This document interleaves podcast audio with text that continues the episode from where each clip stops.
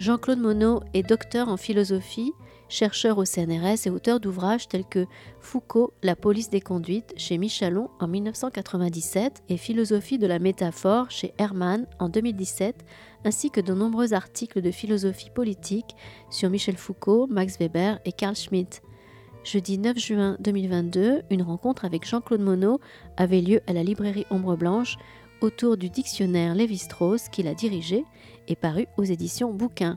Bonne écoute.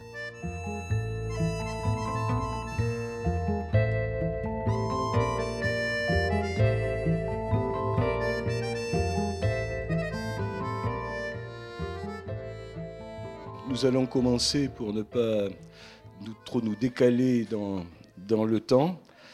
Euh, c'est avec un, grand plaisir que nous accueillons aujourd'hui euh, Jean-Claude Monod, donc, qui est chercheur au CNRS en philosophie et qui est, euh, en dehors de son activité dans le dictionnaire Lévi-Strauss, a déjà une œuvre assez considérable dans le registre de la, de philosophie politique en particulier. Euh, mais donc, euh, aujourd'hui, nous allons parler de, ce dictionnaire. Et euh, on sait donc que c'est lui qui en a été le coordonnateur et je pense aussi l'inspirateur initial. Hein? Non, pas, vraiment.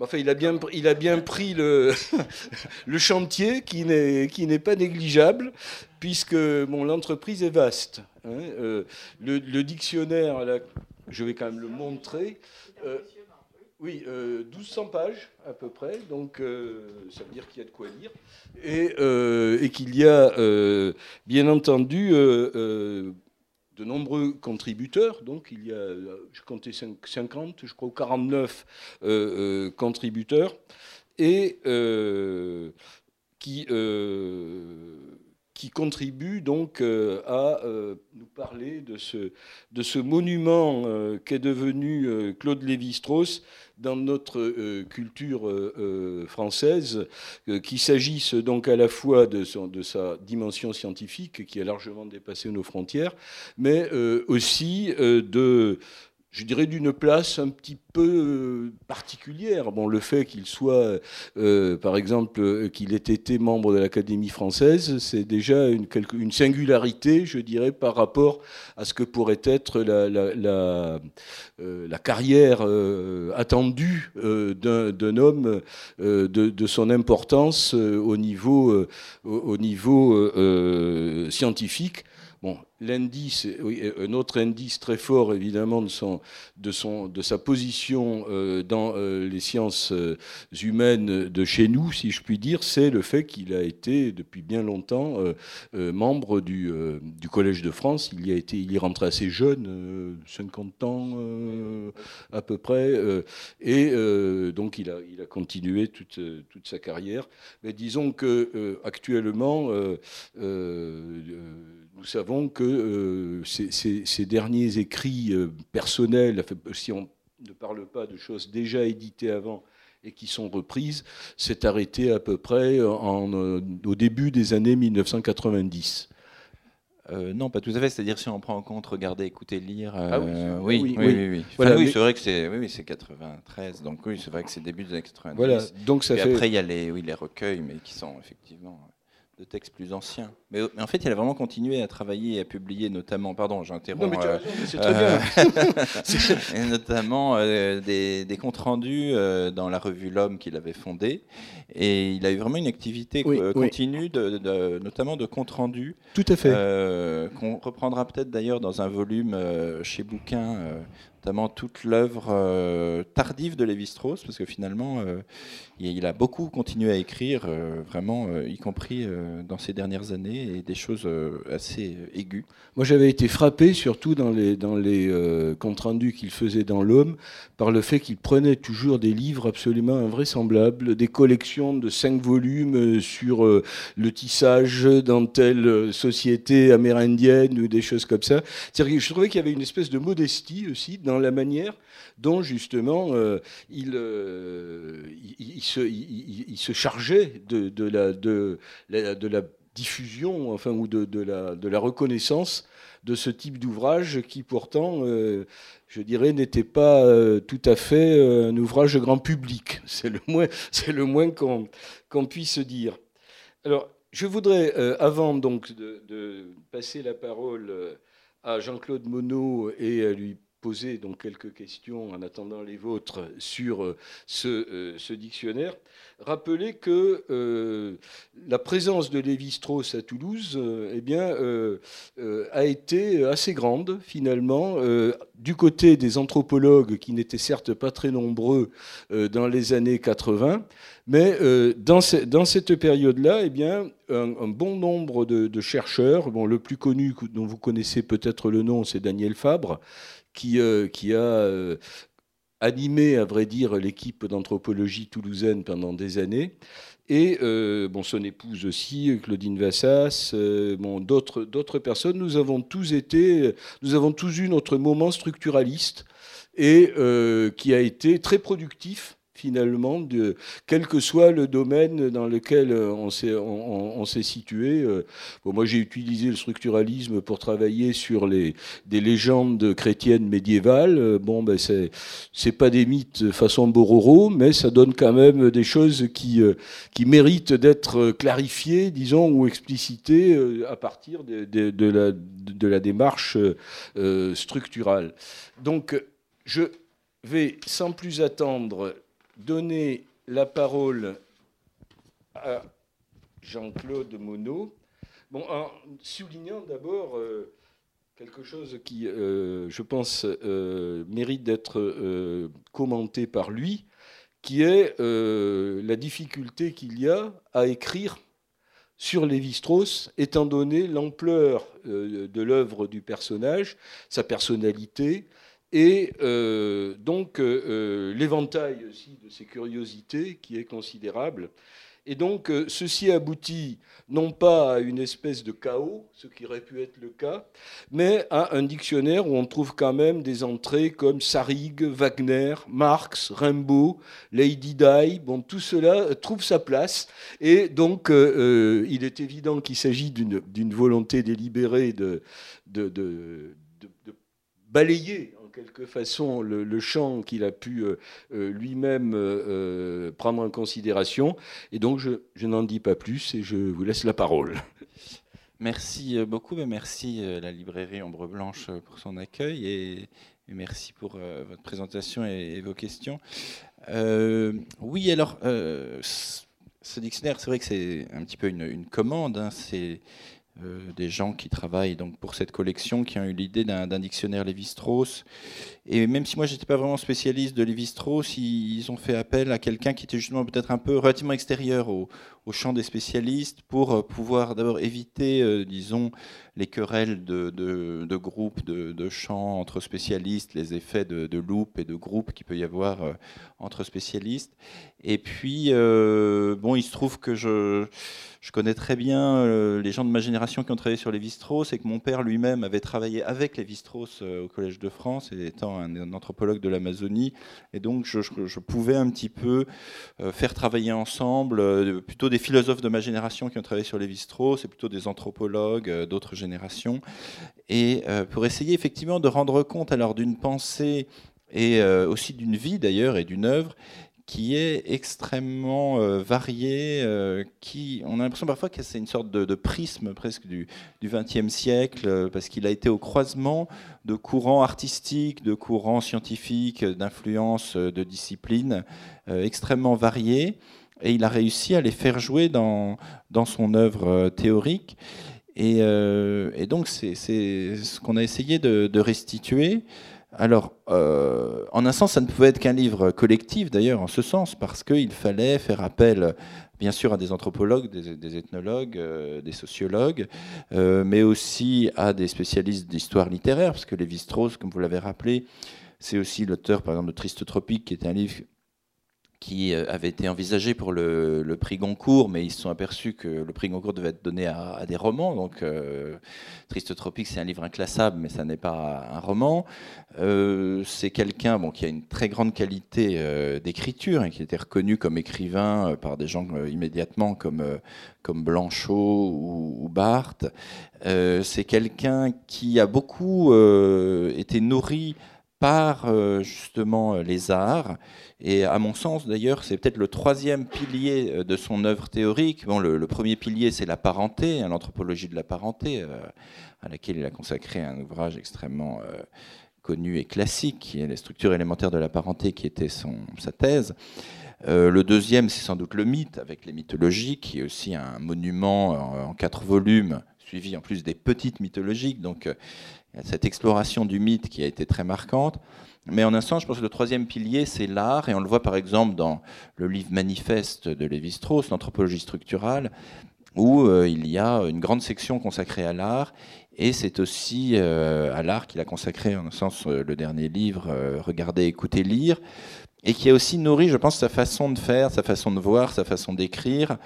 comme il l'a dit lui-même, il pratiquait un petit peu le collage dans ses livres, un art du collage, et il, euh, il, avait appris ça auprès des surréalistes. Hein. Il a pris euh, le bateau pour fuir euh, la France de Vichy vers les États-Unis en compagnie d'André Breton.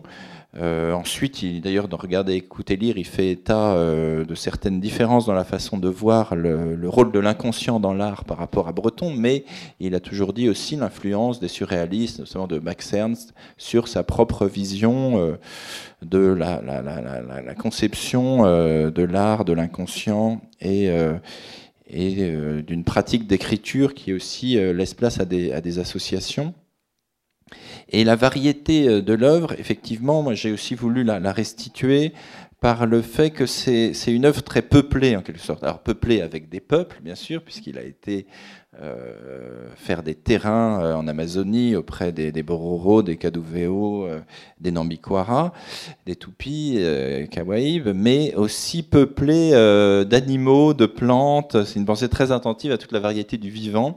Et donc, j'ai voulu qu'il y ait des entrées sur, effectivement, les aigles, la chasse aux aigles, qui sont aussi des créatures qui deviennent des mythèmes, des créatures mythologiques qui sont prises dans des relations et qui en font ce qu'il appelle des mythèmes, c'est-à-dire des figures mythologiques qui seront sans cesse retravaillés.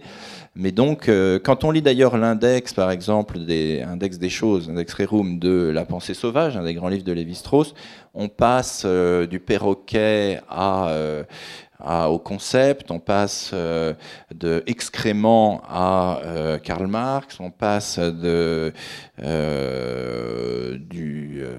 des, siphons de clames qui sont des sortes de petits mollusques à, à je sais pas, filiation. Donc c'était un peu, au fond, son œuvre déjà elle-même, voilà, pleine de euh, de, niveaux différents de sens qu'il essaye d'articuler et, euh, et le, dictionnaire essaye de restituer cette, euh, ce côté kaléidoscopique en même temps en essayant bien sûr de donner aussi des grands repères. il, y a, bien sûr des entrées sur les, les œuvres, quasiment toutes les œuvres de Lévi-Strauss, sur les rencontres qui ont marqué sa vie, sur les influences décisives comme des gens comme Jacobson, bien sûr, ou ou comme euh, Saussure ou comme Marcel Mauss, sur euh, les concepts qu'il a marqués euh, de son empreinte, hein, et qui sont très nombreux, hein, on pourrait y revenir, sur aussi les, mm, les héritages, enfin les, les, les gens qu'il a à son tour marqués, sur les, les, les musiciens, les, les, écrivains qui ont, qui ont fait l'objet d'un traitement particulièrement développé dans, dans son œuvre. Et euh, voilà. Alors, ce que je peux ajouter, euh, vous disiez effectivement qu'il y avait un risque de, gigantisme ou de quelque chose d'un peu euh, démesuré. finalement, on a décidé plutôt de concentrer un nombre relativement limité d'entrées, je, près de 250, mais il pourrait y en avoir plus. mais ce n'était pas simplement une question de, pages, parce qu'il y a déjà beaucoup de pages, mais l'idée était plutôt de consacrer d'assez longues entrées développé avec une sorte de problématisation, de perspective originale dans chaque notice, dans chaque entrée, plutôt que de très courtes notices informatives, parce que ça, alors c'est aussi Clément Drouin qui est là, qui travaille pour la collection, pourra peut-être y revenir, c'est euh, maintenant, euh, bon, il y a Internet, il y a Wikipédia, etc. Donc si on cherche une petite information purement factuelle, on la trouve très facilement. En revanche, une entrée qui met en perspective, qui, qui développe un point de vue euh, original, propre, sur toutes ces questions que j'ai évoquées, c'est plutôt ça qu'on a essayé de, faire. Et, et, en faisant appel donc à des anthropologues, à des linguistes, à euh, des philosophes, à des spécialistes de l'histoire littéraire, à des spécialistes de l'histoire de l'art, de l'histoire des idées euh, politiques, etc., euh, pour rendre compte de cette polyphonie. Aussi à des chercheurs de différents pays, d'ailleurs, et continents, il y a des, gens du Brésil, de Chine, de Russie, etc., parce que bon, ben, parfois ce sont des pays qu'il a habité, où il a, vécu, parfois il s'est inspiré de, tels courants comme le formalisme russe, parfois il a eu une grande admiration pour tel ou tel pays, notamment le, Japon, où il a séjourné un grand nombre de fois dans les dernières décennies de sa vie, auquel il a consacré un certain nombre de textes. Donc voilà, on allait aussi chercher des, des, gens un petit peu dans, le monde pour, euh, pour rendre compte de, ces, de cette œuvre-monde, en quelque sorte. Oui, et euh, parmi les, euh, les, choses qui frappent également dans ce dictionnaire, c'est le, le nombre d'auteurs mentionnés, c'est-à-dire les auteurs qui ont eu une, euh, une importance pour Lévi-Strauss ou qui ont influencé sa pensée, comme mhm. euh, vous, vous, venez de le dire.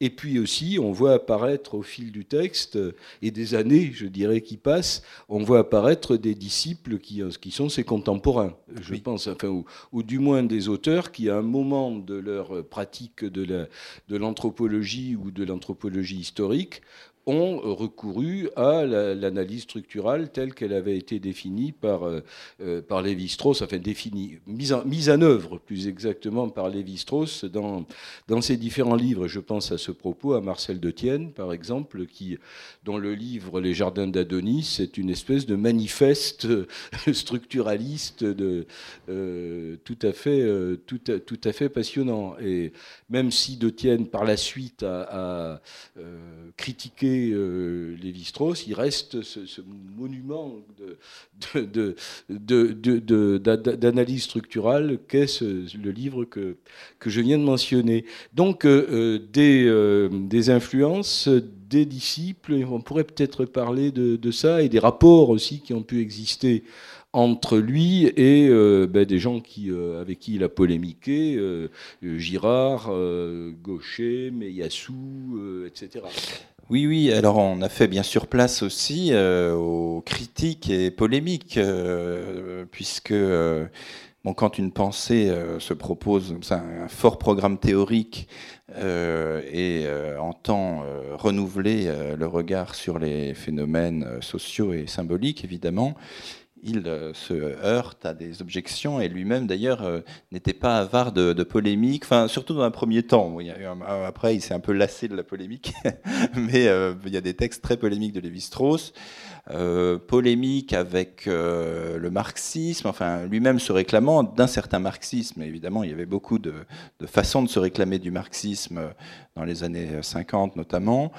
Euh, polémique avec Sartre, plutôt donc comme représentant d'une sorte de, vision de l'histoire qui, aux yeux de Lévi-Strauss, était largement mythique, alors au sens peut-être péjoratif du terme, et qui ignorait complètement les peuples dits sans histoire voilà.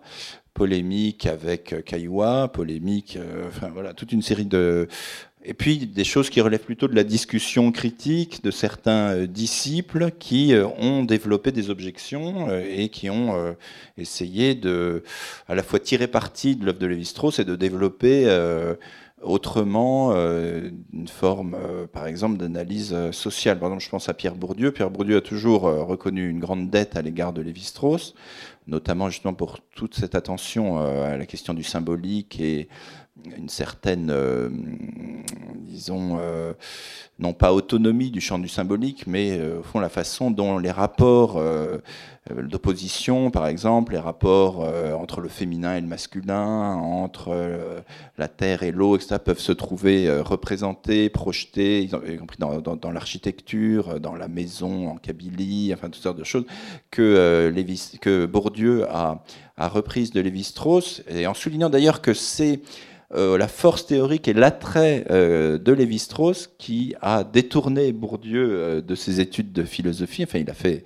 jusqu'à l'agrégation et il avait même commencé une thèse de philosophie, mais le fait qu'il existe une œuvre comme celle de, Lévi-Strauss lui a permis de, passer, de, sauter le pas vers, vers l'anthropologie. Et d'ailleurs, je cite, j'étais un peu dans les, archives de, Lévi-Strauss, des, des, lettres de Bourdieu à Lévi-Strauss, où il dit que voilà, c'est vraiment Lévi-Strauss qui a fait qu'il a pu se dire anthropologue et qui s'est dit d'ailleurs pendant un temps euh, anthropologue avant de développer une sociologie où ensuite il a essayé de prendre ses distances en insistant plutôt, comme il le dit, sur les stratégies que sur les règles, c'est-à-dire sur la part de conscience de l'agent qui essaye de modifier les choses plutôt que sur le côté peut-être un peu euh, euh, auto-organisé euh, des règles sur lesquelles et inconscient sur lesquelles insiste Lévi-Strauss. Mais donc Bourdieu, c'est l'exemple d'une pensée qui s'est développée à la fois en, situation de dette et de, rupture, de critique vis-à-vis de Lévi-Strauss, mais on, pourrait en citer beaucoup d'autres exemples dans, le dictionnaire qui ont été travaillés par des, par des auteurs divers. Euh, ensuite, effectivement, il y a la question des, héritages euh, jusqu'à aujourd'hui. Euh, il y a des héritiers presque directs et, officiels qui lui ont succédé au Collège de France, comme François Héritier ou Philippe Descola. C'est-à-dire plutôt l'anthropologie de la parenté et du masculin, du féminin, justement, chez, chez François Héritier, et l'anthropologie de la nature chez Philippe Descola avec là aussi euh, une reprise d'une question initiale de Lévi-Strauss qui est le rapport nature-culture, et une façon très différente finalement euh, d'envisager euh, la façon dont les différentes, enfin les différentes façons d'organiser le, rapport entre le visible et l'invisible, le, ce qui est censé être animé et non animé, naturel, culturel. Donc Descola, notamment dans son livre Par-delà nature et culture, on voit, il, à la fois il prolonge et il, propose une toute autre interprétation de, de ce qui était une des questions essentielles pour euh, la réflexion philosophique et anthropologique de, de Lévi-Strauss, à savoir justement ce, ce passage. Mais... Oui, euh, euh, je pense que on voit déjà apparaître les, les prolongements de, de l'œuvre de, de Lévi-Strauss, y compris sous des formes qui sont parfois euh, distinctes ou polémiques même à, l'occasion. Je me posais une question qui est que euh, Lévi-Strauss est mort en 2009. Euh, déjà à ce moment-là, comme on l'a dit tout à l'heure, ça faisait longtemps qu'il continuait certes de travailler, mais enfin sa période de, production euh, intense, si je puis dire, était terminée. Et euh, donc la question qu'on pourrait se poser aujourd'hui, c'est euh, qu'en est-il justement de la pensée de Lévi-Strauss, de sa reconnaissance dans, dans différentes strates de, notre culture universitaire ou pas d'ailleurs, et Peut-on considérer que ce, que ce dictionnaire euh, est l'occasion aussi d'un bilan, d'une certaine manière, de ce que euh, on, retient, que peut-être la postérité retiendra de Lévi-Strauss et d'autres choses qui sont moins, moins assurées ou euh, plus directement amenées à des, à des, modifications considérables Ou dernière question radicale à ce mm-hmm. propos, c'est de dire est-ce que finalement il y a encore des Lévi-Straussiens euh, oui, c'est une question. Euh, je ne sais pas s'il y a vraiment des Lévi-Straussiens, mais il y a euh, pas mal de gens qui, s'intéressent, qui reprennent des, des, chantiers ouverts par Lévi-Strauss. Euh, dans le champ philosophique, alors bon, moi c'est vrai que c'était un tropisme puisque moi je, suis, je viens de la philosophie, et je suis encore même dedans. Mais euh, Lévi-Strauss lui-même avait constaté, euh, bon, Lévi-Strauss a rompu avec la philosophie euh, pour se consacrer à l'anthropologie de manière assez polémique là aussi quand on lit des textes des années 70 comme le final de l'homme nu. mais bon, on voit que c'était surtout contre la une philosophie du sujet, une philosophie de l'ego, une philosophie dont il trouvait que dans la tradition occidentale, elle avait fait un peu du du, de l'ego, du moi, son enfant gâté, et qu'il fallait un peu le remettre à sa place. Et donc la phénoménologie, Sartre, Descartes, enfin même, était cette, cette tradition que euh, Lévi-Strauss voulait contester, mais en fait, il la contestait aussi en faisant appel à d'autres ressources de la philosophie, notamment Rousseau, qui est une de ses grandes références philosophiques. Et Rousseau, c'est plutôt un, philosophe, de la sensibilité, un philosophe euh, qui ouvre euh, à la question aussi éventuellement du, vivant. Et, et, puis finalement, Lévi-Strauss, dans certains textes tardifs, assume le fait qu'il a qu'il a lui aussi, d'une certaine façon, une philosophie, euh, qu'il peut apporter éventuellement des choses à la philosophie, et que la philosophie aussi euh, revient dans des textes euh, qui portent sur la leur, comme il dit, sur la philosophie des peuples qu'il était parti, lui, étudier pour rompre avec la philosophie, notamment les peuples d'Amazonie. Et ce sont les œuvres notamment d'un philosophe brésilien, que vous connaissez, anthropologue brésilien, qui s'appelle Eduardo Viveros de Castro, qui a, qui, a essayé de... Bon, il a écrit un livre très connu qui s'appelle Métaphysique cannibale et qui essaye de, dégager vraiment une sorte de, vision euh, du monde euh, indienne, amérindienne, où la différence homme-animal n'est pas du tout thématisée de la même manière que dans la, tradition occidentale. Et, et Lévi-Strauss dit, ah ben tiens, voilà, on voit revenir un peu la métaphysique, on voit revenir la philosophie, mais de d'Amazonie cette fois-ci, donc une autre, une autre philosophie, et ça l'intéressait bien. Alors, dans, alors on peut dire justement, euh, Viveros de Castro, euh, il y a un texte qui a été traduit euh, l'an dernier, qui était une préface à un livre de, Pierre Clastre, à la traduction d'un livre de Pierre Clastre, et dans, ce texte, Viveros de Castro indique au fond une, sorte de, courant de pensée qui a, essayé euh, disons, de, donner une compréhension euh, endogène d'autres d'autres traditions de pensée, qui a vraiment opéré un effort de décentrement assez radical par rapport euh, à la tradition occidentale et qui a essayé de rendre compte hein, de, toute autre manière de penser et éventuellement de débranler par là même nos habitudes de penser. Et il situe Lévi-Strauss hein, dans ce courant qui se continue au plan de l'anthropologie politique avec euh, Pierre Clastre euh, et qui se poursuit aussi avec euh, lui-même, en fait, Viveros de Castro. Et, et c'est amusant, enfin, il y a des postérités inattendues. moi, ce qui m'a intéressé, une chose, c'est que on pouvait penser que Lévi-Strauss était un auteur euh, très dépolitisé, qui avait voulu rompre même avec la politique, comme il l'a un peu dit d'ailleurs dans ses entretiens avec Didier Ribon, où euh, bon, le jeune Lévi-Strauss était socialiste, et même assez passionnément socialiste. Il a dit qu'il a, même voulu être un peu le théoricien du Parti socialiste dans les années 30. Et puis, ça s'est mal passé à la fois au plan euh, pour euh, anecdotique parce que il a fait une campagne euh, électorale, il a essayé d'être élu, mais euh, il se promenait en voiture dans la circonscription et en fait il n'avait pas le permis et il est tombé dans un fossé. Donc il a dit que ça a été la fin de sa carrière politique qui a été raccourcie de ce fait-là. C'est vrai que c'était un peu gênant. et puis plus sérieusement, il a estimé qu'il avait manqué de jugement face à la montée du, fascisme, notamment parce qu'il était très pacifiste comme beaucoup de, socialistes de l'époque et qu'il n'a pas vraiment vu le, danger. Et ensuite il a été, euh, il, a, il s'est senti, comme il l'a dit, comme un gibier de camp de concentration, puisqu'il était juif, il a été exclu de l'éducation euh, nationale, etc. Donc il y a toute une histoire personnelle qui fait qu'il a estimé, au fond, sans doute, qu'il avait un peu manqué de jugement politique. Mais ce qui m'a intéressé, et je crois que ça a été assez peu vu, c'est que il a écrit en fait une série de textes d'anthropologie politique dans les années 40.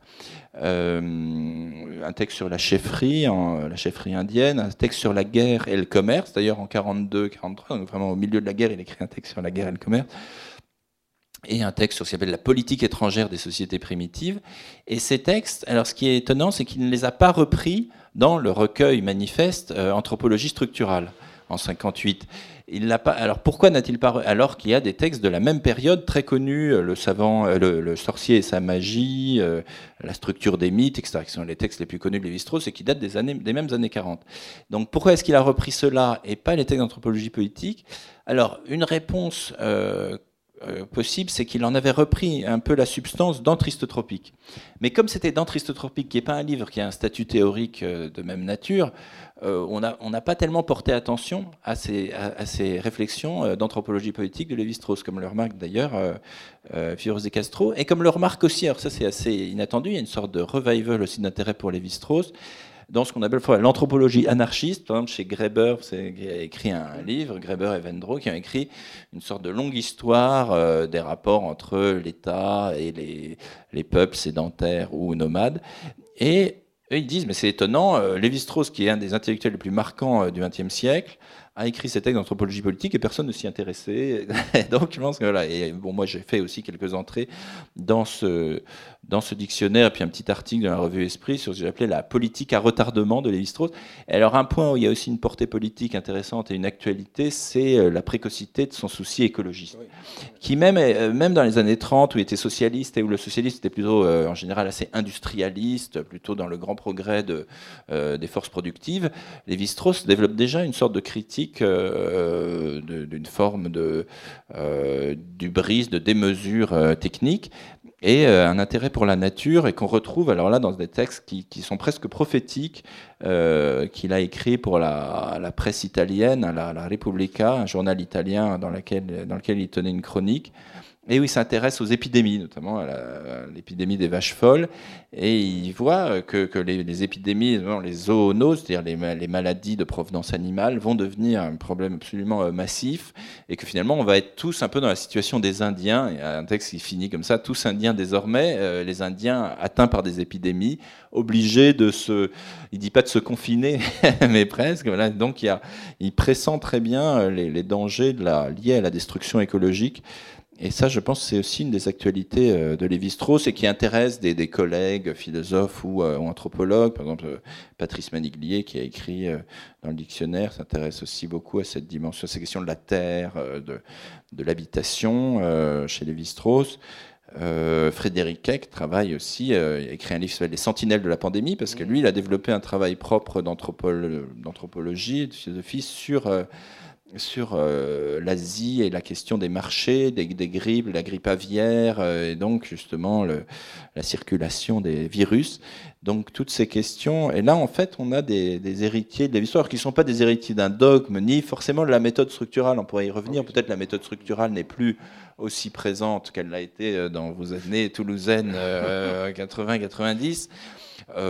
C'est vrai qu'on se réfère moins maintenant au, structuralisme et à, et Lévi-Strauss sous cet angle. En revanche, on relit voilà, à la fois, euh, je pense, des textes qu'on avait peu lus, euh, qui ont été aussi repris dans un volume récent sous le titre Anthropologie structurale zéro, hein, aux éditions du Seuil. Et, euh, et puis ce souci du sensible, ce souci de la nature, qui s'articule aussi avec sa pensée de l'art. En fait, il y a quand même aussi une grande cohérence qui apparaît entre, entre toutes les facettes, je pense, de sa réflexion et qui, donne aussi à sa pensée son caractère quand même très euh, cohérent et, impressionnant. Oui, euh, donc euh, il y a, il y a d'une certaine manière de, bonnes raisons aujourd'hui de s'intéresser à, ces textes de, Lévi-Strauss, mais en même temps, le sentiment que j'ai, mhm. c'est qu'il reste un petit peu du côté d'une ce qui serait une histoire de la pensée, euh, euh, soit anthropologique en général, soit lévi-straussienne en particulier, et que euh, bon, si je regarde un petit peu les personnes que, avec qui je travaille ou avec qui je que, ou que je lis, mhm. j'ai vraiment l'impression qu'on ne fait plus d'anthropologie du tout selon les bases mhm. posées par, par Lévi-Strauss. Si vous prenez quelqu'un comme Ingold, bon, il y a des mhm. choses pour être rapproché mhm. de, de Lévi-Strauss.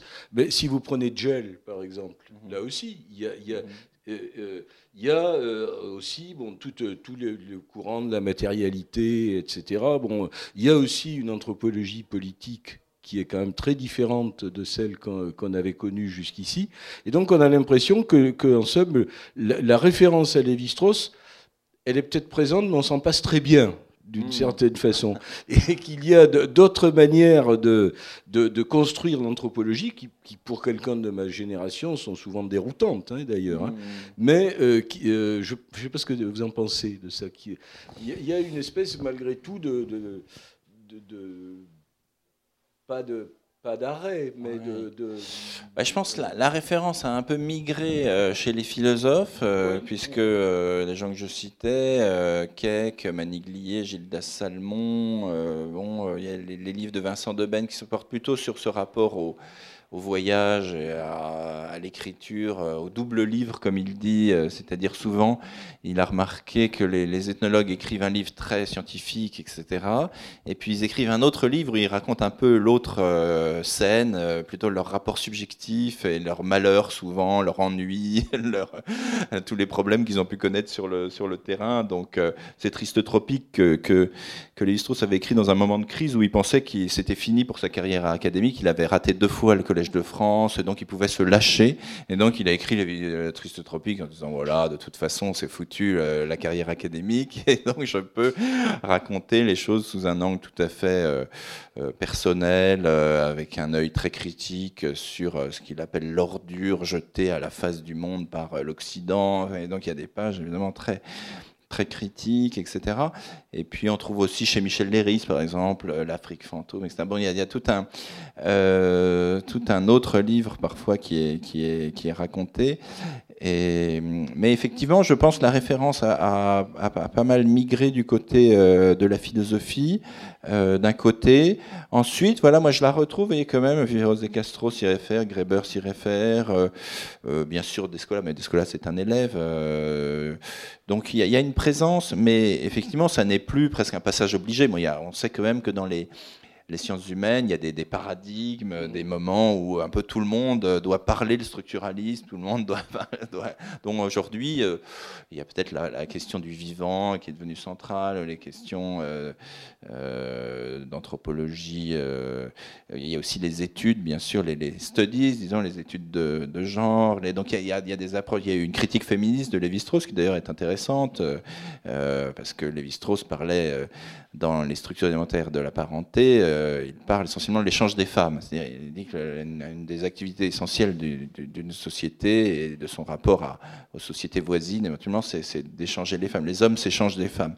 Et donc, la lecture féministe trouve que c'est un point de vue un peu androcentré. C'est-à-dire, pourquoi il ne dit pas que c'est plutôt les femmes qui s'échangent les hommes euh, ou les enfants. Mais, euh, mais dit que non, c'est comme ça que les, les, sociétés, en tout cas, se présentaient, celles sur lesquelles il a travaillé. C'est voilà, les données, c'était plutôt euh, où les hommes ont peut-être l'illusion de s'échanger les femmes, en tout cas. Et donc voilà, bon, il y a un débat qui a été, mais euh, qui est intéressant, qui, qui, qui rejaillit. Euh, il y a un livre sur le, genre, le neutre, là, d'Éric Marty, il reprend par exemple toute cette histoire sur le, la question de l'échange des femmes, qui a été relancée par Gail Rubin dans un article célèbre sur le trafic, comme ça, des femmes. Donc voilà, il y a bien sûr des renouvellements qui sont les renouvellements de la recherche, les renouvellements des, thèmes et des méthodes. Et effectivement, le structuralisme n'occupe plus du tout une place centrale de ce point de vue-là. C'est plutôt un, autre Lévi-Strauss qui est, qui est sollicité, euh, qui, est, qui effectivement... Euh, mais comme son œuvre, je pense, a beaucoup de facettes, euh, on, peut, voilà, on peut à nouveau y puiser, mais moins comme un maître à penser, comme ça a été sans doute le cas dans les années 70, que comme voilà, une ressource philosophique, théorique, euh, anthropologique aussi, mais, mais qui n'est pas forcément le dernier mot euh, de la méthode anthropologique. Euh. Oui, ça, cet aspect, enfin, ce qui a été fondamental, je pense, dans l'importance qu'a pris Lévi-Strauss, c'était aussi cet aspect méthodologique. Et, et, ça, il est certain que c'est peut-être un des aspects de, de, son œuvre qui est le moins vivant aujourd'hui dans le. Oui, oui, ça c'est effectivement. Bon, il y a eu, euh, c'est une grande époque aussi de recherche de rigueur pour les sciences humaines, et je pense que ça a été nécessaire, c'est-à-dire euh, comment euh, les sciences humaines et, pour les strauss les sciences humaines étaient quand même très insatisfaisantes méthodologiquement hein, de son temps, et donc il a essayé de voir comment il pourrait leur donner une plus grande rigueur. Euh, alors, un des, un des aspects, un des axes de, cette tentative, c'est de se dire que le problème des sciences humaines, c'est que l'objet est lui-même, euh, évidemment, euh, déterminé par le sujet. bon, on peut dire que c'est le cas aussi en physique quantique, mais je laisse ça de côté. Mais en tout cas, pour Lévi-Strauss, la physique classique, par exemple, bah, elle, parle d'objets qui euh, ou euh, l'astronomie, etc., bon, euh, qui sont complètement indépendants du sujet, et c'est ce qui leur, permet d'atteindre une objectivité que les sciences humaines ne parviennent pas à atteindre.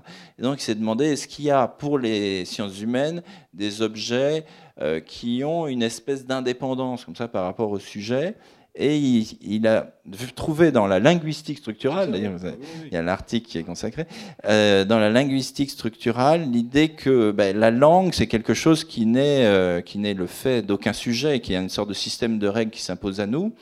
Et, euh, et, le fait que ça ait pu être analysé de façon très rigoureuse par quelqu'un comme Jacobson, comme un système de différence, euh, ou par la phonologie hein, de Trubetskoy, en, travaillant sur des différences simplement entre les signes, euh, Lévi-Strauss a trouvé là une sorte de modèle théorique qu'il a essayé de d'exporter dans une certaine mesure et en ayant conscience parfois des limites de, l'analogie, mais vers euh, la question de la parenté, euh, pour étudier comme ça un système de différence, pour voir comment, si euh, le père est important, l'oncle sera moins important. et là, donc, pour faire apparaître des relations qu'on ne voyait pas, qui ont un caractère systématique et indépendant quasiment pour lui de la, pensée consciente des, sujets.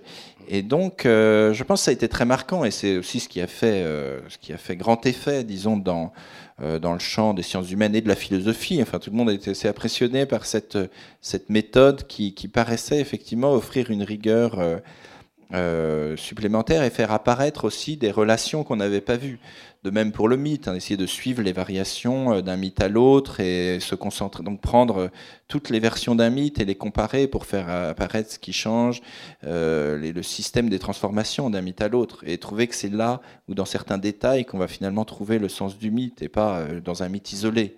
Et on trouve ça dans son analyse de l'art. Il faut analyser comment le tableau de Poussin se réfère à un autre tableau de Guichard, etc. Et, et là, on commence à, à faire apparaître des relations pertinentes. Et ça, je pense que ça a marqué. Ça a marqué bien sûr l'analyse littéraire. C'était en un sens développé par Roland Barthes, mais sur un mode qui n'a pas tellement plu à Lévi-Strauss. Enfin, en général, Lévi-Strauss n'était pas très content des développements qui étaient faits à partir de sa méthode. Même chez Michel Foucault ou chez des gens comme ça, très prestigieux, il n'était pas convaincu par euh, euh, l'exportation du structuralisme en dehors de, ses propres applications, mais ça a eu éventuellement, euh, évidemment un, très grand impact dans tout le champ philosophique et littéraire, l'analyse littéraire, la, la sémiologie, l'analyse des films, il y a une notice sur le cinéma, parce que c'est intéressant, les études cinématographiques assez marquées à un moment par le, structuralisme. Donc voilà, c'était aussi une manière de renouveler euh, la façon de lire un texte, euh, d'offrir de nouvelles méthodes euh, pour, pour faire apparaître des, relations, euh, des, des, oppositions, des symétries inverses, etc. Et trouver le sens plutôt là euh, que euh, dans un référent externe, etc. Donc ça, je pense que ça a marqué. Et puis il y a eu un certain déclin de ces méthodes. je pense que ça, ça, ne dure qu'un temps. mais moi, qui, qui je trouve d'ailleurs continue d'avoir un intérêt hein, en soi, je pense que ça peut être intéressant de, de, pratiquer euh, la méthode structurale pour, euh, pour étudier des, corpus, des textes. Mais effectivement, euh, l'intérêt s'est plutôt déplacé pour sa pensée de l'art, sa pensée de la nature, et pour peut-être des, domaines qui n'avaient pas été tellement explorés comme son anthropologie politique.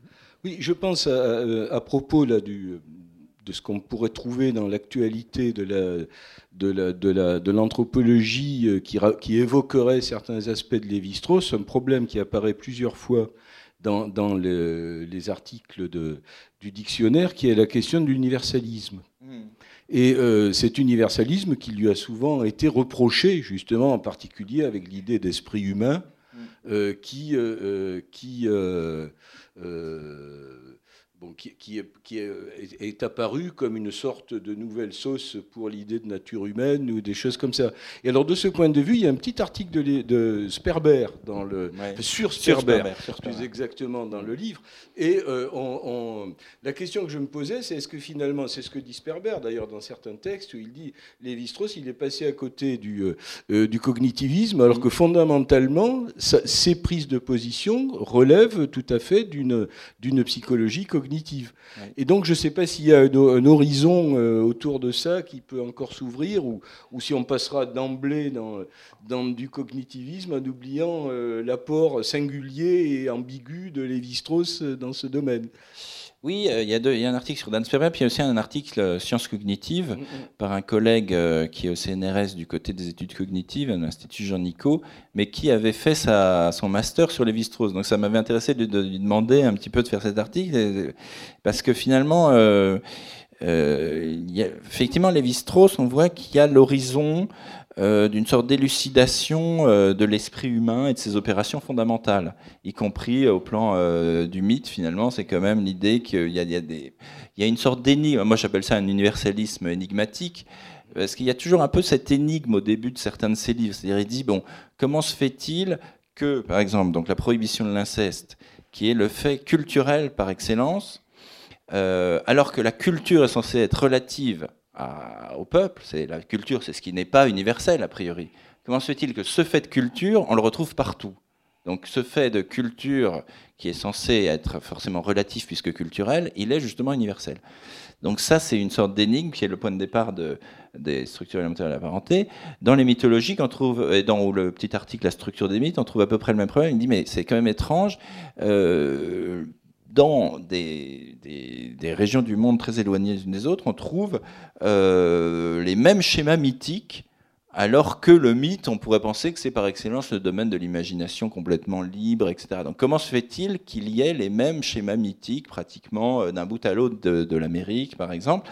Est-ce que c'est juste la transformation d'un même mythe, ou bien est-ce qu'il faut postuler des sortes de structures de l'esprit qui euh, met en forme euh, le, sensible et qui recourt quand même à des schémas communs partout euh, et, donc, euh, cette question d'éventuels schémas cognitifs communs partout, c'est aussi effectivement celle que reprennent les, sciences et euh, développent les sciences cognitives, mais avec cette, cette, cette bifurcation que je crois vous indiquez aussi dans l'article sur linguistique et anthropologie, c'est que Chomsky, etc., sont des gens qui, au fond, ont coupé un peu le lien avec l'anthropologie et ont développé plutôt le lien linguistique euh, études euh, neuropsychologiques, donc les mécanismes cognitifs, les mécanismes du cerveau, etc., y compris les mécanismes linguistiques en tant qu'ils sont aussi des mécanismes euh, cognitifs, et pas cette question qui était au centre des, réflexions de Lévi-Strauss, du rapport anthropologie, et déjà de Franz Boas, qui est un des grands maîtres de Lévi-Strauss,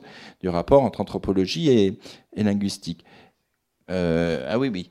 Et donc, euh, effectivement, je pense qu'il y a un rapport euh, où Lévi-Strauss peut être vu comme un peu un des ancêtres, si l'on veut, des mhm. études cognitives. Et d'ailleurs, Dan Sperber, qui était son disciple, s'est ensuite émancipé, en quelque sorte, pour... Mais maintenant, il travaille sur la question de la raison, etc., comme instrument d'adaptation. Et, et, puis, voilà, bon, après, Lévi-Strauss a vécu longtemps, mais pas non plus assez pour, pour anticiper toutes les, tous les développements de la des sciences contemporaines, bien sûr. Bien, nous allons passer alors à la seconde partie de cette rencontre avec les questions euh, des personnes présentes. Oui, madame Merci. J'aurais voulu quelques détails sur l'autre scène de ce bel ouvrage, en particulier comment vous avez réussi à coordonner une équipe aussi importante d'une cinquantaine d'intervenants et euh, le temps que ça a pris, tout ça, un peu le côté matériel du livre que vous n'avez pas abordé un instant, et aussi pour rassurer le public, parler un peu du contenu de l'article sur Lady Di, qui est, très, qui est pittoresque et qui mérite d'être euh, rappelé. Merci. Euh, alors, euh, Clément Drouin, qui est là aussi, qui a, qui a vraiment suivi tout ce travail éditorial, pourra peut-être en dire un mot, mais bon, alors, bouquin, c'est une collection qui a, euh, disons, euh, du métier euh, dans ce domaine, c'est-à-dire, voilà, c'est une collection, il y a eu évidemment un certain nombre de titres déjà consacrés aussi à des musiciens, mais aussi à des figures intellectuelles comme Nietzsche, par exemple, il y a un dictionnaire Nietzsche, ou à un écrivain comme Camus, etc. Donc ils ont une certaine habitude de, de, ces œuvres collectives. Euh, ça nous a pris du temps, ça nous a pris plus de temps que prévu, puisqu'il y a des retardataires, puis il y a des gens qui rendent des choses beaucoup trop longues, il faut, il faut les, les couper, il faut, voilà, il y a des, des allées et venues, il y a des gens qui, qui renoncent parce qu'ils se disent non, mais en fait, je n'y arriverai jamais à faire tenir ça dans, ces quelques pages, etc. Bon, donc voilà, et puis il y a des gens qui ne veulent écrire qu'une notice. Alors ça, c'est pas très pratique. On leur demande, tu veux pas en faire quand même 5, 10 Non, non, une. Bon. donc euh, on est content qu'on trouve des gens qui sont d'accord pour euh, éventuellement excéder la sphère de leur stricte spécialité. Et, et, c'est difficile pour les histoires parce que vous voyez le nombre de sujets. Et donc, effectivement, il y a des choses, on se dit, mais personne. Par exemple, c'était très difficile de trouver des, rédacteurs pour les, pour les notices sur les peuples parce que euh, des gens qui sont spécialistes des Bororo, des Alors déjà, euh, éventuellement, les peuples eux-mêmes ça renvoie à des dénominations plutôt linguistiques qui sont contestés éventuellement par les anthropologues actuels et donc qui certains peuvent dire mais en fait ces peuples n'existent pas comme tels. Donc on ne trouve pas évidemment de spécialistes de peuples qui n'existent pas et donc euh, il faut trouver des gens qui peuvent euh, reconstituer pourquoi on a dénommé euh, ou les gens sont auto-dénommés comme ça à un moment mais qui peuvent aussi mettre en cause Donc on a trouvé des anthropologues, qui, des linguistes qui travaillaient euh, encore à nouveau euh, chez les Nambikora ou chez les, Bororo. Euh, on a trouvé des gens aussi, bon, mais, mais cela c'est assez, assez complexe. ça a pris du temps, donc je ne sais plus combien de temps, hein, quand même 3-4 ans hein, de faire ce dictionnaire à l'arrivée. alors effectivement, moi, j'ai voulu aussi mettre des notices un petit peu euh, qu'on peut trouver amusantes et en même temps, je trouve qu'elles sont souvent, euh, enfin, que c'est c'est l'occasion euh, de voir aussi la, méthode de Lévi-Strauss ou sa façon d'aborder les choses. Alors, Lady Di, Lady Diana. j'ai fait une petite entrée sur Diana parce qu'il y a un article de Lévi-Strauss qui s'appelle Le retour de l'oncle maternel et qui est très intéressant, qui est une de ses chroniques qu'il avait écrites pour La Repubblica euh, parce qu'il avait été frappé par le fait qu'aux obsèques de Lady Di, de Lady Diana, euh, son frère avait eu une, prise de parole euh, très forte et, très accusatrice envers la famille royale. et donc il avait dit au fond que lui-même, l'oncle, l'oncle maternel, allait au fond défendre, protéger les enfants de Lady Diana, éventuellement contre la famille. Euh, du père, euh, du prince, etc. Et Lévi-Strauss en profite pour dire, mais là c'est étonnant parce qu'on a en fait cette figure de l'oncle maternel qui revient et qui a été très importante en Europe, euh, notamment si on lit les, les romans de gestes et tout ça, on voit que le rapport entre le neveu et l'oncle est plus important pratiquement que le rapport entre le fils et le père. Et, donc, et il note, bon, c'était déjà présent dans les structures de, la parenté, mais qu'il y a une sorte de relation inverse. En fait, plus l'axe fils père, alors il faut rajouter mère, euh, etc. Mais bon, il y a un carré en fait, mais je n'entre pas dans le. parce que c'est tout de suite complet. Mais disons, plus l'axe euh, père-fils est fort, euh, moins l'axe neveu-oncle maternel l'est. Et inversement, plus l'axe oncle maternel, neveu est fort, moins l'axe père-fils l'est. Et donc, si vous prenez vous des sociétés africaines, par exemple, où l'oncle L'oncle est une figure absolument centrale, décisive, plus pratiquement que le père, on ne sait pas trop. Et donc, euh, voilà, Lady Diana, c'était une occasion pour, euh, pour Lévi-Strauss de, de, faire apparaître cette, cette relation très structurale hein, entre justement le carré, le, ou ce qu'il appelle parfois l'atome de parenté. Hein. Il faut, pour, pour, parler de la parenté, il faut, il faut être quatre pour Lévi-Strauss. Il faut la, la mère, euh, le père, l'oncle, etc. Et, euh, et puis, euh, il y a aussi un article sur le Père Noël qui est un peu dans le même esprit. Il y a un tout à fait magnifique article de Lévi-Strauss qui s'appelle Le Père Noël supplicié, qui porte sur une pratique assez étonnante. donc, je pense que vous n'avez peut-être pas entendu parler, moi en tout cas, c'est encore, je crois, au début des années 50 ou 60 même, je vois, ou 50 en tout cas, qui est que euh, arrivait que devant une église, je crois que c'est à, Reims, je sais plus, euh, on brûle une effigie du Père Noël. Parce que le Père Noël était vu comme une créature pas du tout euh, chrétienne, c'était comme une sorte d'importation plus ou moins païenne, américaine, etc. Et euh, là aussi, Lévi-Strauss euh, cherche les équivalents du Père Noël dans différentes cultures euh, et s'interroge sur ce rapport à une figure qui est à la fois enfantine et, assez marquée par la mort. En fait, moi, je ne peux pas développer, mais il y a quelque chose d'assez singulier dans la figure du Père Noël. Et donc, effectivement, on a voulu donner aussi des des entrées sur des choses assez euh, insolites au premier abord, mais qui sont en fait assez significatives de sa façon de, construire les problèmes. Mais nous avons la chance d'avoir dans la, dans la salle les, les éditeurs de des éditions Sable qui ont repris le texte du Père Noël supplicié. Et euh, ça figure en biblio. Mais donc, en plus, on peut même l'acheter à Toulouse. Monsieur.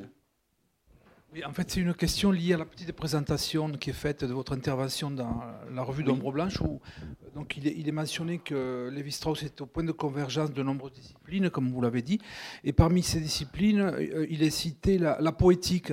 Euh, est-ce que vous pourriez préciser quel était son apport, comment, pourquoi, etc. Parce que vous ne l'avez pas vraiment abordé.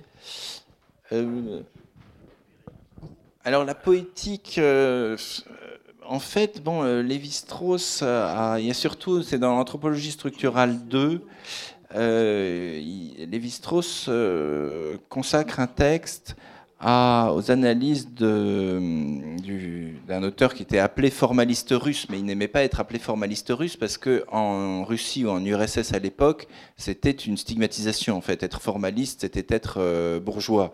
Euh, le formalisme, c'était ce qu'il ne fallait pas faire. Euh. Mais donc, c'est Prop, hein, Vladimir Prop, qui, qui avait développé bien sûr l'étude des contes, une morphologie du conte. Et euh, Lévi-Strauss euh, rend hommage aux analyses de Prop parce que justement Prop a euh, analysé les contes en essayant de dégager des, des, invariants en quelque sorte, des récurrences et notamment faire apparaître que euh, dans un conte, euh, ben, le personnage au départ est confronté à des, personnages adverses, et ensuite il doit traverser des épreuves, des, choses. Bon, ensuite, ça a été développé un peu par euh, Grémas et d'autres, avec cette idée du schéma actentiel, c'est-à-dire le personnage traverse, il y a des adjuvants et des opposants, il y a des forces hostiles et des forces favorables. mais on arrive à dégager comme ça une structure du conte. Et donc, Lévi-Strauss reconnaît que c'est une sorte de de, préfiguration du structuralisme, sauf qu'il estime que, euh, Prop aurait dû inclure la question de l'histoire, euh, de l'historicité, qui fait que euh, ces éléments, justement, sont quand même liés à l'histoire des, peuples en question. Euh, et en fait, Prop l'avait fait dans un volume à part que, que Lévi-Strauss ne connaissait pas. Donc bon, il y a, donc les, Prop a été furieux, voilà, voilà, voilà, qui est paru ensuite. Et donc euh, Prop n'était pas du tout content, mais euh, peu importe. En tout cas, bon, cet intérêt évidemment de Lévi-Strauss pour le, le conte, euh, pour bien sûr le mythe, l'analyse des mythes, est apparu aussi comme la, matrice possible, justement aussi en lien avec les formalistes russes, de méthodes nouvelles pour la poétique et pour l'analyse des textes. Et là, bon, c'est tout ce qui s'est développé, euh, aussi bien du côté de, Barthes que du côté de, Todorov pendant un moment, la, revue Communication euh, de Kristeva, donc toutes les recherches de poétique qui sont beaucoup inspirés des méthodes euh, structurales et en même temps qui ont souvent fait un retour. Par exemple, Todorov a édité les textes des formalistes russes aussi sur le, sur, euh, le récit. Euh, ça a été aussi développé au-delà de la poétique appliquée au, au roman ou au théâtre, dans l'analyse de euh, de films. Euh, alors Umberto Eco, enfin en l'occurrence c'était sur les romans, mais il a fait une analyse par exemple de, James Bond euh, avec les instruments de l'analyse structurale, comment James Bond, les romans plutôt de James Bond font jouer aussi des schémas sur le méchant, le bon, etc., des oppositions, etc. Donc je pense que ça nourrit effectivement une réflexion appliquée à la littérature que Lévi-Strauss lui-même n'a pas vraiment développé dans ce sens, sauf il y a un exemple alors, qui est fameux et qui est, euh, qui est analysé assez longuement dans le dictionnaire, qui est son étude du poème de Baudelaire, Les chats, qu'il a fait à quatre mains avec euh, Jacobson. Et euh, bon, là, c'est une, mise à l'épreuve des méthodes structuralistes sur un, un exemple de poésie. voilà. Autre question? Oui, bonjour. Vous avez euh, signaler que euh, Lévi-Strauss avait fortement critiqué euh, les, les, philosophies du sujet, du moi. Alors c'est sans doute difficile de l'expliquer en peu de mots, mais est-ce que vous pourriez expliquer quelles en, quelles en, étaient les raisons? Et je pense en particulier à un des constitue comme philosophe du sujet, à Husserl. Mm-hmm. Bon, je me demandais s'il n'avait pas pu être intéressé par Husserl, puisque quand même Husserl, enfin, euh, Lévi-Strauss avait expliqué, euh, s'est beaucoup intéressé au rapport de la nature et de, la culture, euh, de l'esprit, de l'universalisme qu'on trouvait dans les productions de l'esprit. Justement, Husserl a beaucoup travaillé cette question. dans des textes comme la philosophie comme science rigoureuse, comme nature et esprit, comme Idéon 2.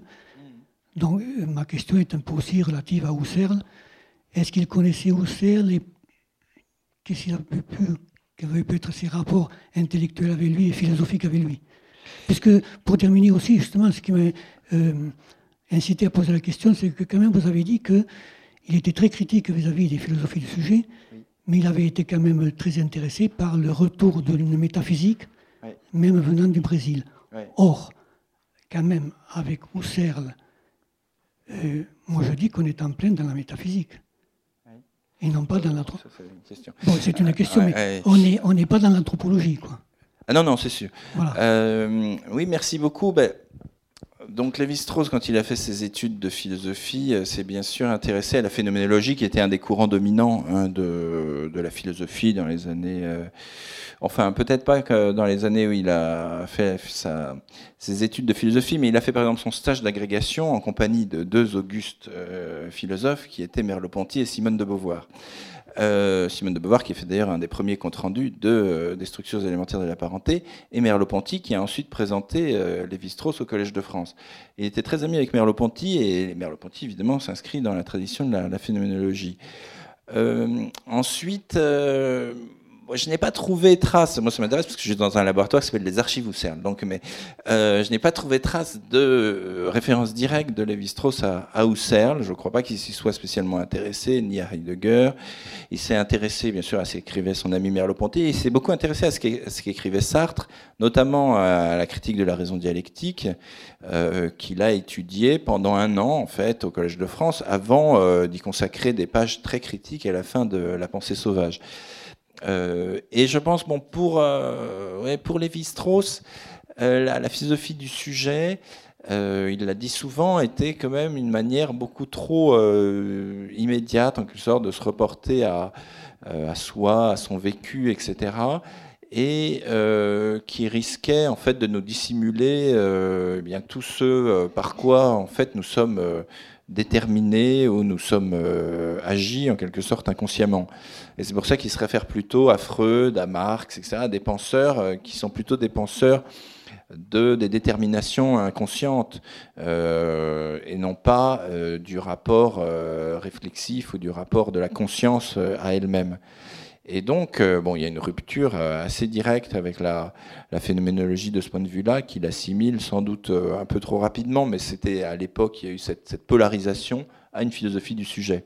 Alors qu'en fait, ce qui est intéressant quand on refait l'histoire aussi, c'est que Jacobson, qui lui a, directement influencé Lévi-Strauss, Lévi-Strauss a toujours dit que c'était une influence majeure pour la jeunesse du, structuralisme, avait euh, reçu positivement certaines recherches de Husserl, mais c'est des recherches qui n'ont pas les plus connues, c'est les recherches de Husserl sur ce qu'il appelait la grammaire pure logique, c'est-à-dire sur euh, les conditions du sens quand euh, justement on peut presque dégager de façon immanente euh, à une analyse du langage, des formes logiques, par exemple, différencier euh, ce qui relève d'un non-sens de ce qui relève d'une construction qui, est, qui pourrait avoir un sens. Mais, et donc, la question des conditions a priori de la signification dans les recherches logiques de Husserl.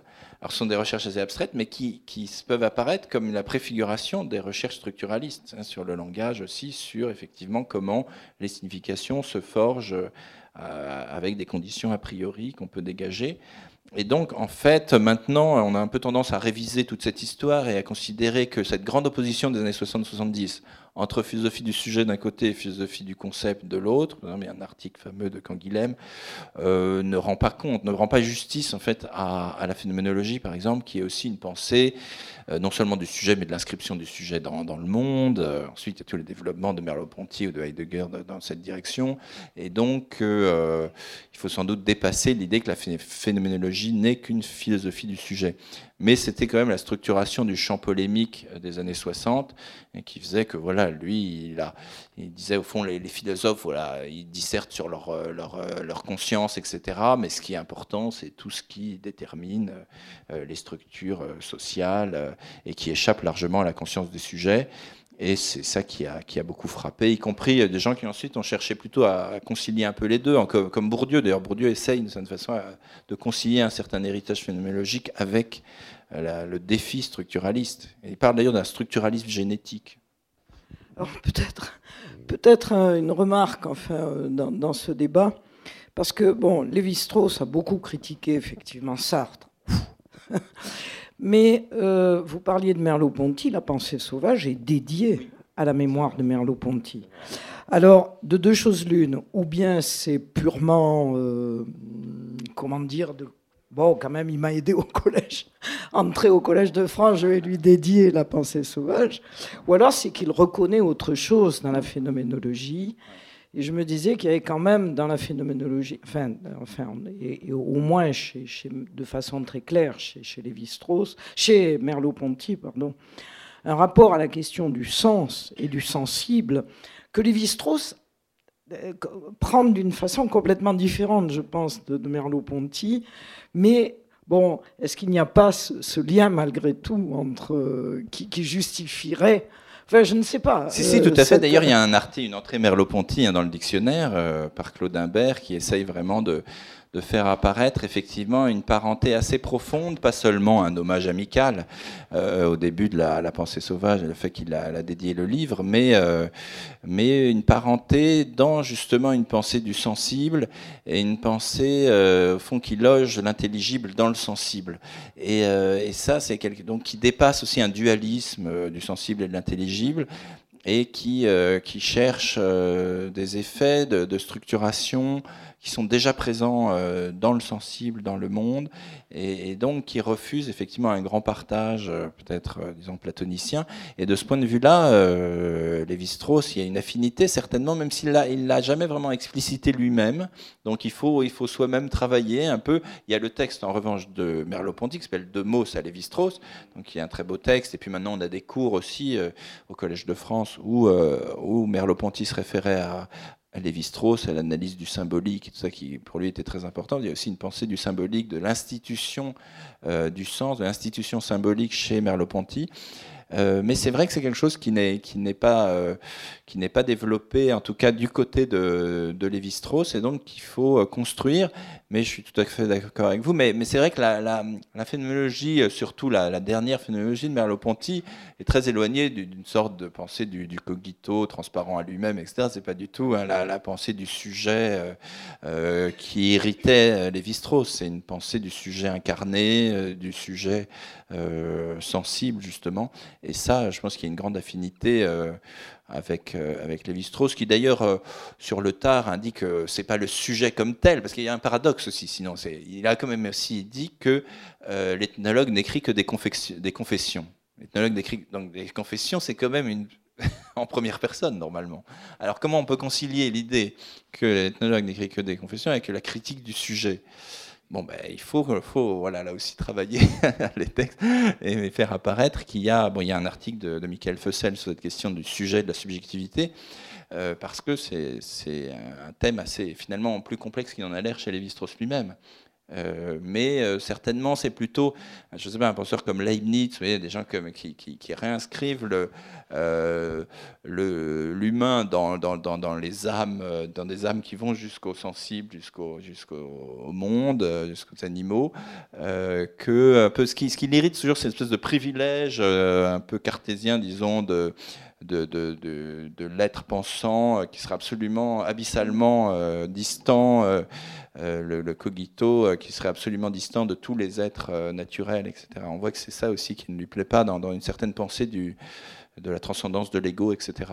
Et, mais en revanche, un ego incarné qui, qui, doit confesser sa sensibilité, etc., en un sens, c'est ce qu'il a fait lui-même, hein, dans, notamment dans Tristotropique d'ailleurs. D'autres questions? Bonsoir. Oui, quand on lit Lévi-Strauss, on voit bien ce qu'il doit à ses lectures, à ses réflexions. Mais qu'est-ce qu'il doit à sa pratique d'ethnologue? C'est-à-dire, qu'est-ce qu'il a appris concrètement en marchant, en vivant, en mangeant parmi les peuples sans écriture? Ouf, c'est... N'aurait pas pris dans les livres. Oui, oui, oui, c'est une question difficile parce qu'effectivement, il y a un texte d'Emmanuel de Devaux, qui est un des grands spécialistes de Lévi-Strauss, dans le, dans le, dictionnaire, euh, qui relève, euh, je ne sais plus dans quelle notice, mais le, paradoxe, c'est que par exemple, les structures élémentaires de la parenté, c'est un texte qui ne porte pas du tout sur euh, l'Amérique, sur l'Amazonie. il parle de toutes sortes de peuples, notamment en Afrique, en, en Asie, etc., en Amérique du Nord, mais très peu. Il ne parle pas tellement des textes qu'il a visité, chez qui il a vécu un temps, donc, euh, que j'ai énuméré tout à l'heure. Euh, donc il y a certainement une part de l'œuvre de Lévi-Strauss qui est une élaboration de problèmes qu'il a trouvé plutôt dans des livres, chez Granet par exemple, qui, était, qui avait réfléchi sur la parenté en Chine. Et il a voulu même un peu essayer de, faire enfin une espèce de grande synthèse hein, sur cette question de la parenté qui, était, qui obsédait l'anthropologie, mais où il manquait, il manquait cette œuvre un peu de systématisation. Euh, et qu'il a donné. Euh, en revanche, euh, d'ailleurs, sa thèse complémentaire est, consacrée à la vie sociale et familiale des Indiens euh, Nambikwara. Donc là, il y a ce travail chez les Nambikwara euh, qui, qui s'exprime ensuite, et chez d'autres peuples d'Amazonie, non seulement dans des textes descriptifs sur les mœurs des Nambikwara, mais aussi, je pense, dans sa réflexion euh, eh bien aussi sur la parenté dans d'autres textes sur la parenté, sur le mythe. Le mythe quand même, alors là, le mythe est une exploration, euh, ce que dit Emmanuel Devaux d'ailleurs, de, de, de continent américain. Donc c'est comment les mythes se transforment euh, en partant de, de, en partant de l'Amérique du Sud, en remontant jusqu'au Canada quasiment. Euh, par une série de transformations comme ça. Donc là, euh, il y a vraiment une enquête sur pratiquement la pensée euh, amérindienne à travers le mythe, dont une partie était quelque chose à quoi Lévi-Strauss avait été confronté directement, avec aussi cet étonnement qu'il a de retrouver dans les, les mythes que lui racontent les, les, gens qui rencontrent, euh, des choses qui étaient déjà consignées par Jean de Léry, par les premiers explorateurs du Brésil, euh, euh, des siècles plus tôt. Hein. Ils retrouvent des choses communes. Dans ces textes aussi sur la, chefferie ou sur les, structures politiques, c'est principalement sur les Nambikwara qu'ils travaillent. Donc voilà, il y a dans la réflexion sur l'art, euh, il a été très frappé par les, les peintures faciales des Indiens Caduveo, les, femmes qui se, qui se peignaient sur le visage des, des sortes d'arabesques. Et, donc il y a une, une réflexion ensuite euh, justement sur un art qui n'est pas un art euh, séparé du corps, donc qui est un art de, de, de, la beauté adhérente, comme on dit, qui, est, qui est un art un art du corps en quelque sorte, et c'est quelque chose qui, là aussi, il trouve chez les Indiens. Alors, j'ai trouvé une lettre à Mauss où il explique qu'il va plutôt vérifier une sorte d'hypothèse sur l'histoire de ces sociétés, mais finalement, il a été très séduit par ces, par la beauté aussi de, de, de ces peintures euh, faciales. Et puis euh, ensuite, alors ça, il fait d'autres séjours, euh, il me semble, en Amérique du Nord, et il va voir. Alors c'est pas vraiment des enquêtes de terrain, mais il va quand même voir ce qui se passe sur la question des masques. Sur la question, il y a un, très beau livre de Vissot qui s'appelle La Voix des masques, euh, c'était des masques qu'il avait frappés au musée de New York, au musée sur la, côte nord-ouest. Euh, et, ensuite, il a beaucoup été euh, voilà, exploré euh, ces régions, euh, ces masques. Mais c'est vrai que bon, il y, a un écart, si on veut, entre le terrain et alors euh, beaucoup d'ethnologues dans la période assez polémique aussi contre les strauss disaient mais c'est voilà c'est une anthropologie de bureau, c'est une anthropologie qu'il a qu'il a confectionnée dans son, il a passé ses heures à éplucher les mythes. Alors il avait, confectionné une espèce d'extraordinaire base de données avant, avant qu'existe vraiment l'informatique euh, à portée de, tout le monde, euh, ce qu'on appelle les files, c'est-à-dire il s'abonnait à, toutes sortes de, ressources documentaires qui étaient classées selon les peuples dans des d'immenses fichiers qui sont toujours conservés au laboratoire d'anthropologie sociale.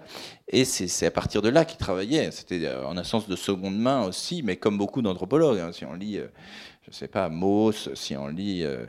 Alors Boas, lui, envoyait ses élèves partout. Donc il y a des. Alors Lévi-Strauss aussi envoie ses élèves aussi à partir d'un certain moment. Le laboratoire d'anthropologie sociale, il envoie Jacques Liseau, il envoie Pierre Clastre, il envoie Sebag, il envoie des gens en Afrique. Donc, il, constitue aussi euh, des générations d'ethnologues qui, eux, commencent toujours par le terrain, qui travaillent euh, des terrains. Euh, mais lui, c'est vrai qu'il se situait un peu à un niveau méta, si on veut, en, compilant d'extraordinaires masses de, données ethnographiques, plutôt qu'en produisant une ethnographie de terrain, parce que suite cette distinction entre ethnographie, ethnologie, anthropologie, et l'anthropologie étant un niveau de généralité plus grand. Bien, ben, il nous reste alors à, vous remercier pour cette euh, présentation euh, très vive, précise. Merci beaucoup.